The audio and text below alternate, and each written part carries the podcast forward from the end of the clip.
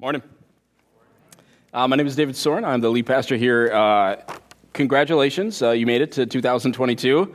Look at you. You got to church. It's negative 400 outside, and uh, you made it. I'm so proud of you. Okay, uh, this morning we are starting a brand new series uh, for three weeks called Exiles, Pilgrims, and ambassadors, and we're going to spend three weeks, and I think this is really important series. I've been thinking about doing this for a long time, just talking about each of these three identities. We'll do one per week, and how they're really important to us understanding our sort of unique place in the world around us. And I think this is critical especially as the religious landscape in America is changing so quickly. So, if we get in our time machine and we go back to 1980, uh, what you would find is not only a really cool fashion, but you would also find that a massive portion of Americans had what we might call an inherited faith. So, in other words, they went to the Methodist church in town, or the Lutheran church, or the Presbyterian church, or you name it. But the only reason they went is because, well, that's like what their parents did, and that's what their grandparents did. They had an inherited faith. And in those days, it was actually socially, at times even economically advantageous to be in church because you looked like a good community member in good standing if you were in church. You even made business contacts at church. People went to church for those reasons, and you were kind of, in a sense, in, especially in rural communities, looked at odd as odd if you weren't in church. Now, there's always been a second group of churchgoers in America, and that group we won't call the inherited faith people. Let's call them the people of chosen faith. Now, these are the people, they believe in God's word. They have a personal saving relationship uh, with Jesus Christ. And pollsters and sociologists have consistently said, really for the last 50, 60 years now, that that group of Americans has always made up right around 20% of the population. So in 1980, it was about 20% of the population. In 2022, it's still unchanged, about 20% of the population. But where 1980 was so different than 2022 was back then you still had this massive group of people who just had inherited faith. And so they too had traditional views of a marriage. They had Christian views kind of on, on parenting, on uh, sex, morality, all sorts of different things. And they held these particular views not because they were really passionate about the Bible and doctrine and all of those things, but because, well, that's kind of like what their parents believed and their grandparents believed, and it's still what the majority of the culture believed at the time. However, today, in 2022, this once huge section of America that had just inherited faith and they went to church every week has basically disappeared, according to most pollsters. And what's happened is over time, over the decades, people realized okay, it actually isn't all that advantageous to be in church anymore. It may be even a disadvantage to me socially. And for many of them, it was like their church didn't even teach that the Bible was true anyway. So, what's the point of being in church? And so that group has sort of ceased to exist. And because this massive group of people with inherited faith has all but disappeared in our country, what's happened is there's no longer this bubble of protection. You may call it a cultural majority surrounding or protecting those with chosen true faith in Jesus Christ. And because that group of people is gone, here's what's happening right in front of our very eyes in this country. While followers of Christ 40 years ago, and actually I would even say 20 years ago, were met with apathy by outsiders, by non Christians. Today, instead of being met with apathy, more and more Christians are met with antagonism. And so we're on this journey, this transitionary journey from apathy to antagonism. So 40 years ago, on college campuses, most Christians, true believers, followers of Jesus, were met with eye rolls. Today, passionate believers of Jesus on college campuses are told they can't choose who their leader of their club is, or they can't rent this room, or they may not even be able to meet in the years to come because of the beliefs that they hold on a marriage or identity or faith are seen as bigoted or dangerous. Now, listen, nobody in America 40 years ago thought Christians were dangerous. Lame, maybe. Dangerous? No. And so, in this transition that's happening from apathy to antagonism, it is so critical, my friends, that we understand our role as Christians in society. And my fear is that a lot of Christians in America aren't ready for this transition. And they don't biblically understand who we are as Christians within the broader culture. And so that's what we want to do in this series. We want to dive into what does the scripture teach about our identity within the culture. And this morning we're going to do that by looking at our Christian identity as exiles. So let's open up the Word of God together and let's look at it. There's a Bible under every chair in front of you.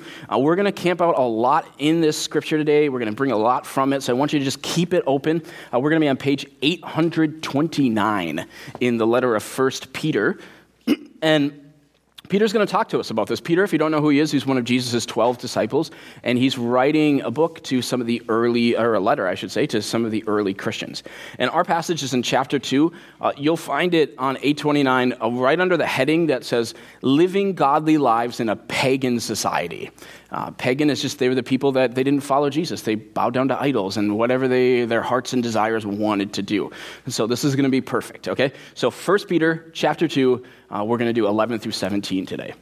Here's what it says Peter says, Dear friends, I urge you, as foreigners and exiles, to abstain from sinful desires, which wage war against your soul live such good lives among the pagans that though they accuse you of doing wrong, they may see your good deeds and glorify God on the day he visits us. Submit yourself for the Lord's sake to every human authority, whether to the emperor as the supreme authority, or to governors who are sent by him to punish those who do wrong and to commend those who do right. For it is God's will that by doing good you should silence the ignorant talk of foolish people. Live as free people, but do not use your freedom as a cover up for evil. Live as God's slaves. Show proper respect to everyone. Love the family of believers. Fear God. Honor the emperor.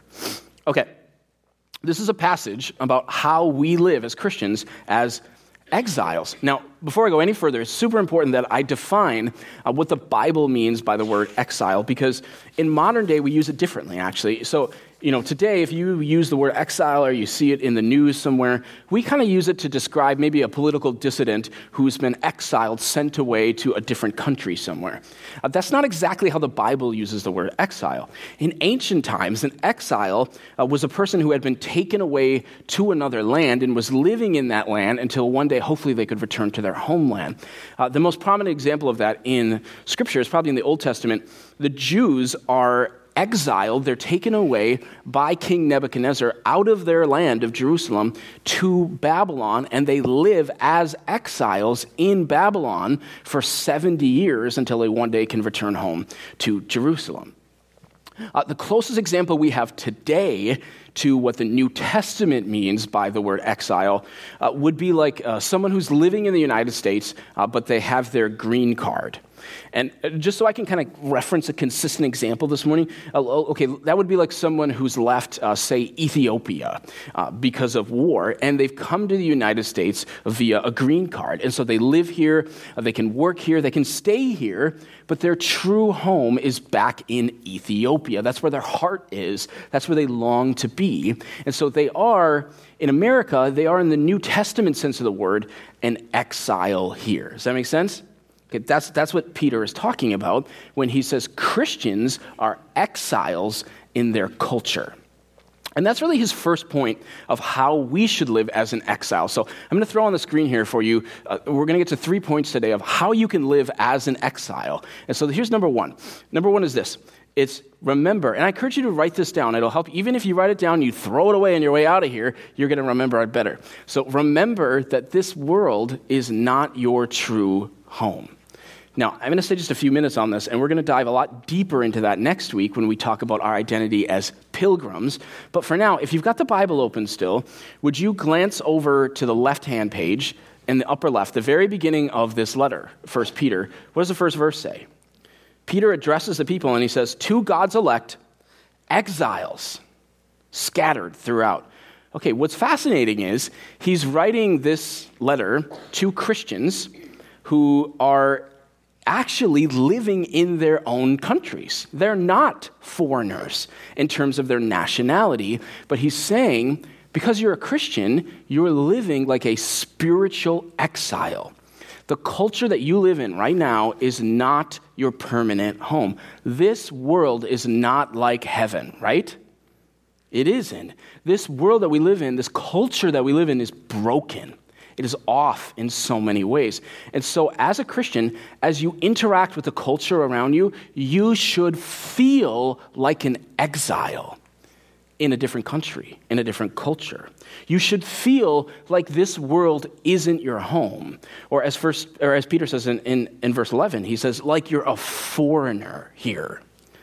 Now, Peter says you're going to feel like an exile. You should live as an exile. And then he gives actual concrete advice on how you can live, think, and act as an exile. So here's the second point of how we can live as an exile. Number two, you want to surprise those around you with your holy life and good deeds. Surprise those around you with your holy life and good deeds. This is verses 11 and 12. And then he goes into it back again a little bit in 15. So let's look at those again.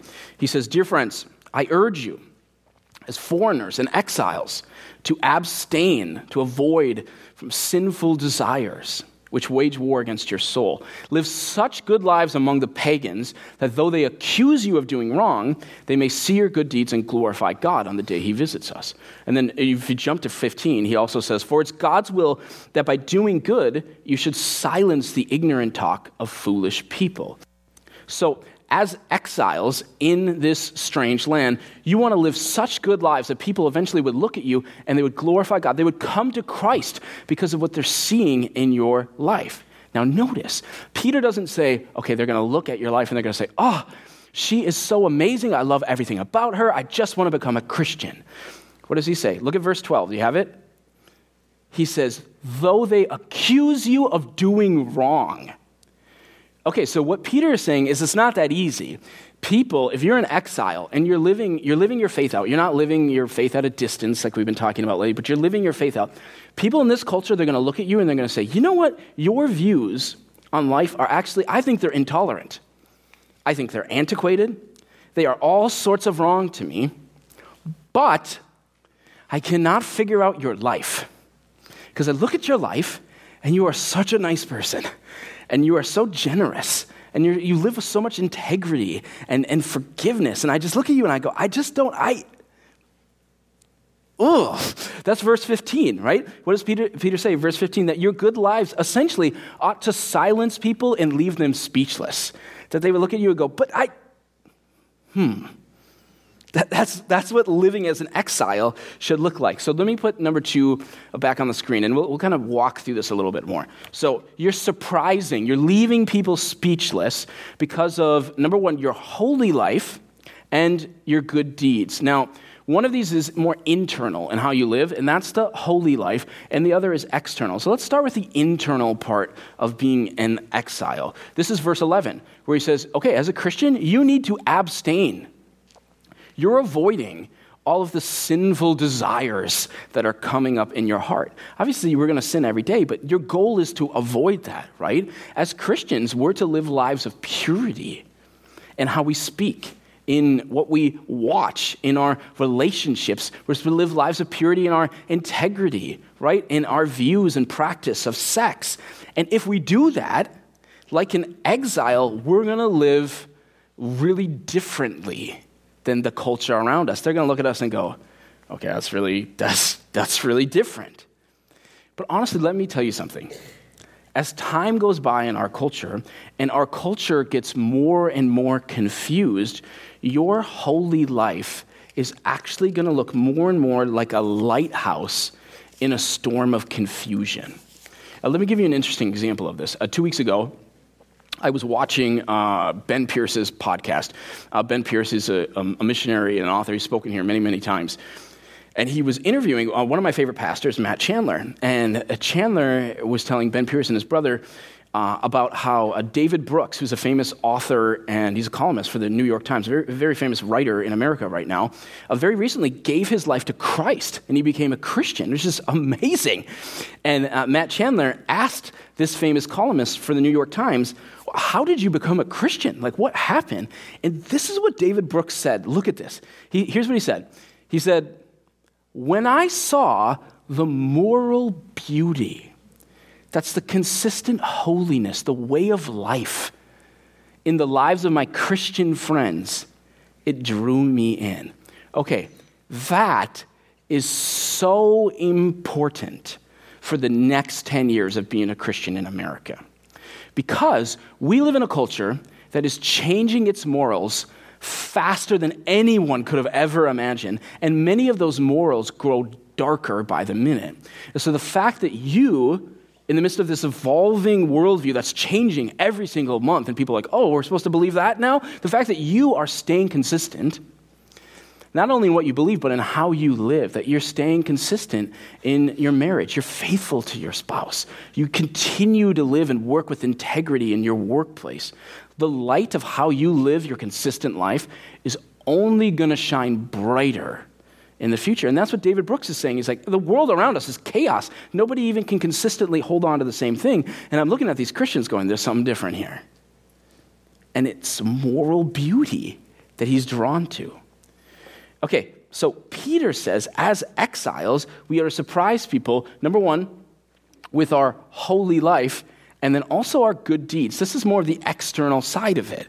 And so we are to treat the people around us, the community around us, with love and good deeds, even though that they accuse us of doing wrong, that we would continually love and serve them.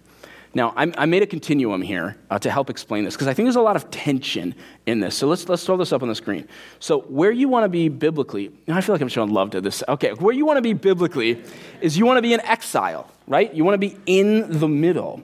But if you don't do both of those things that Peter is saying exiles do holy life and good deeds, you're going to drift to one of these sides inevitably.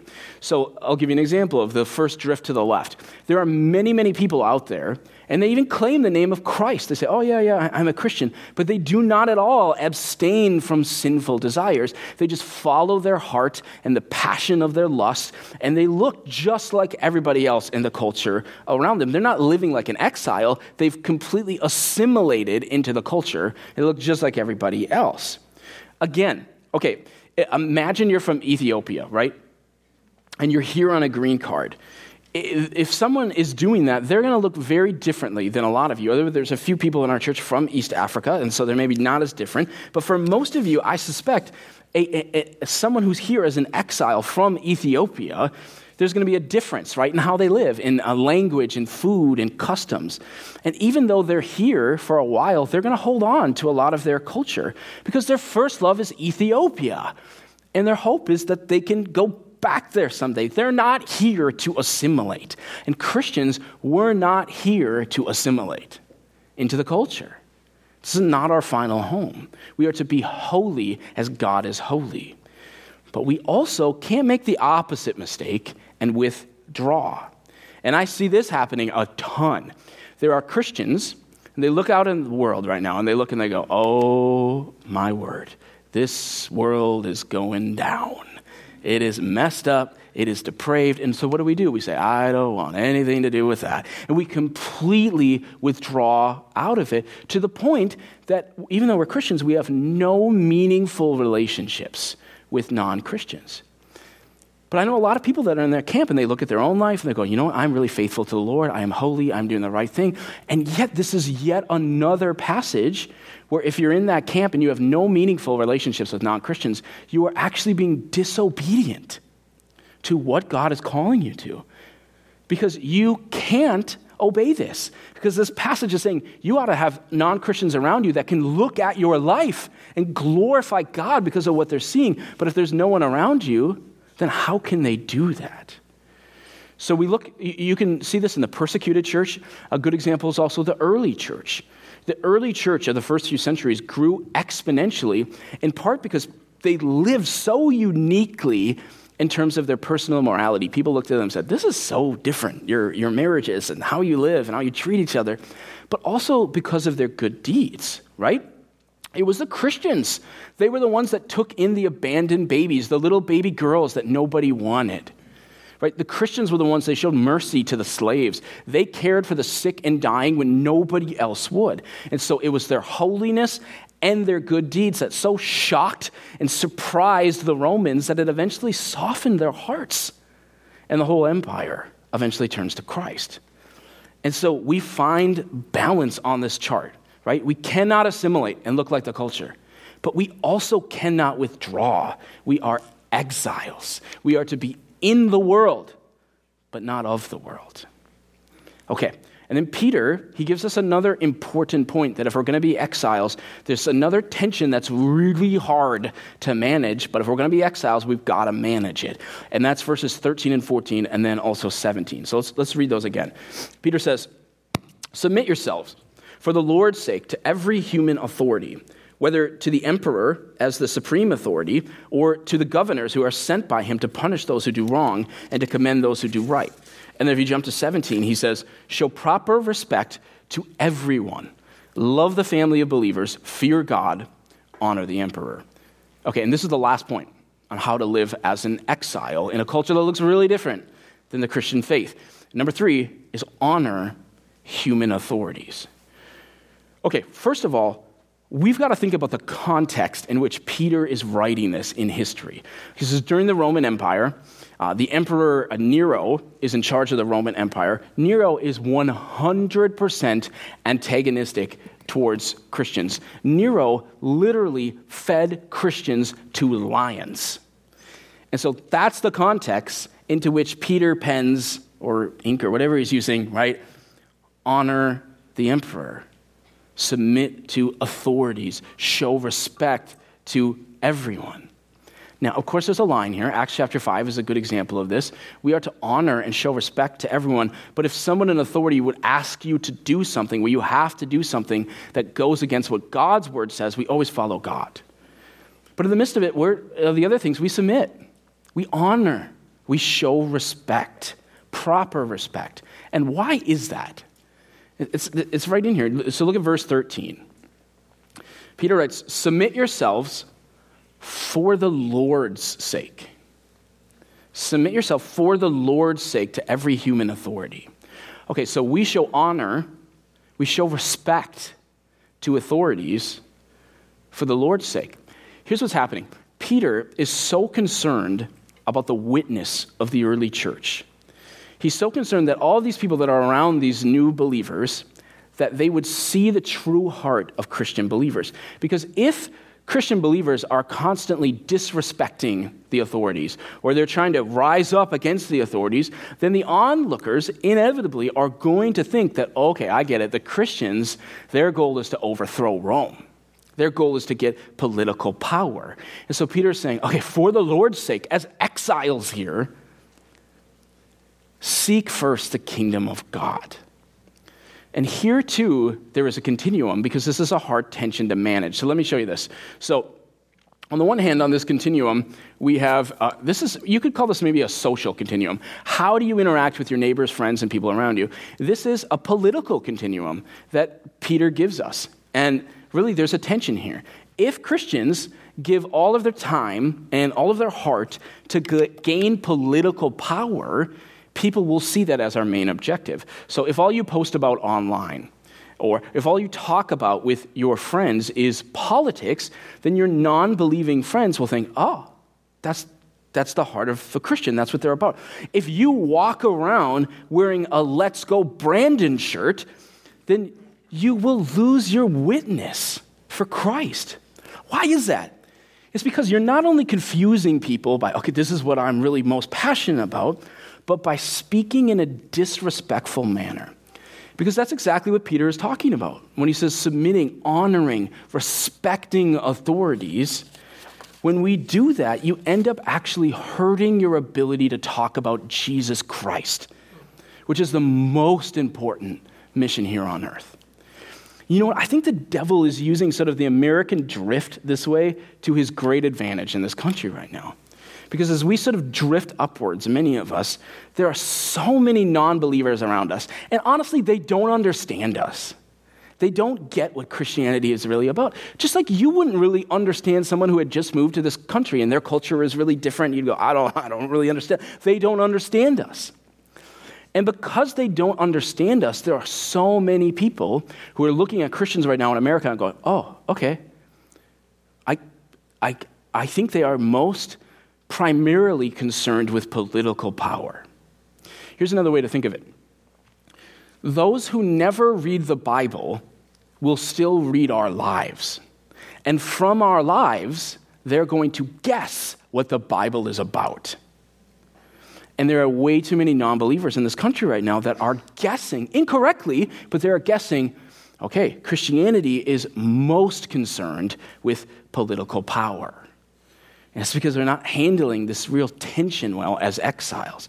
Now, again, I say this all the time here. The answer is not complete disengagement with politics.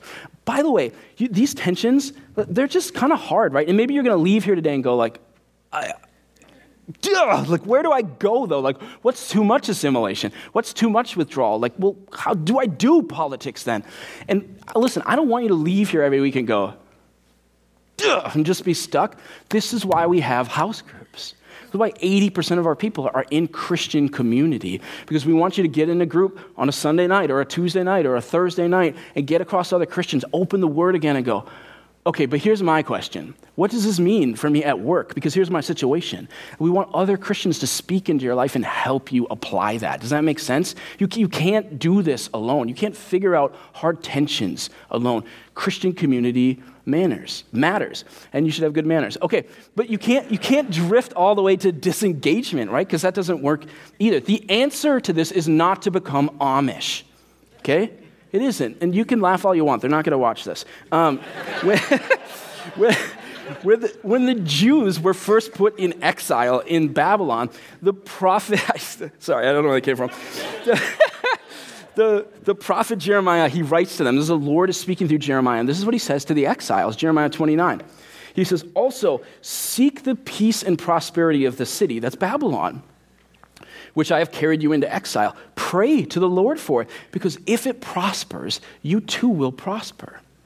So we can't disengage. Okay, again, if somebody comes here from Ethiopia and they're on a green card, and let's say they get, they get hired at a growing new business in Blaine they're going to want Blaine to do well. They're going to care about the success of the city. Maybe they even volunteer to be on the board of a nonprofit. But at the end of the day, they're still exiles. Their true heart is in Ethiopia. That's their first love. I think of Ezra and Nehemiah in the Bible. Look at their political engagement. They served in a foreign court, they served a foreign king as exiles. But when opportunity came up for them to return to their homeland, they jumped at it because their heart was first and foremost for God. And that's where we want our hearts to be. That we, Renovation Church, that we would be a people that put God first. And in doing so, that's going to make us look like exiles, maybe more often than not. Now you're going to feel like an exile. But if we do that and we put God first, people are going to look at your life, and you know what they're going to see? They're going to see God, not just another person that looks like everybody else. So live as an exile. Let me pray. Lord, teach us to do this. It is, uh, it is not easy, especially in our changing culture, to be different, to live differently. But Lord, we trust that's how people will see you. That's what your word tells us. And so give us the boldness, the faith to actually be consistent and to manage those tensions and to live as exiles in this changing culture. So, in your name we pray. Amen.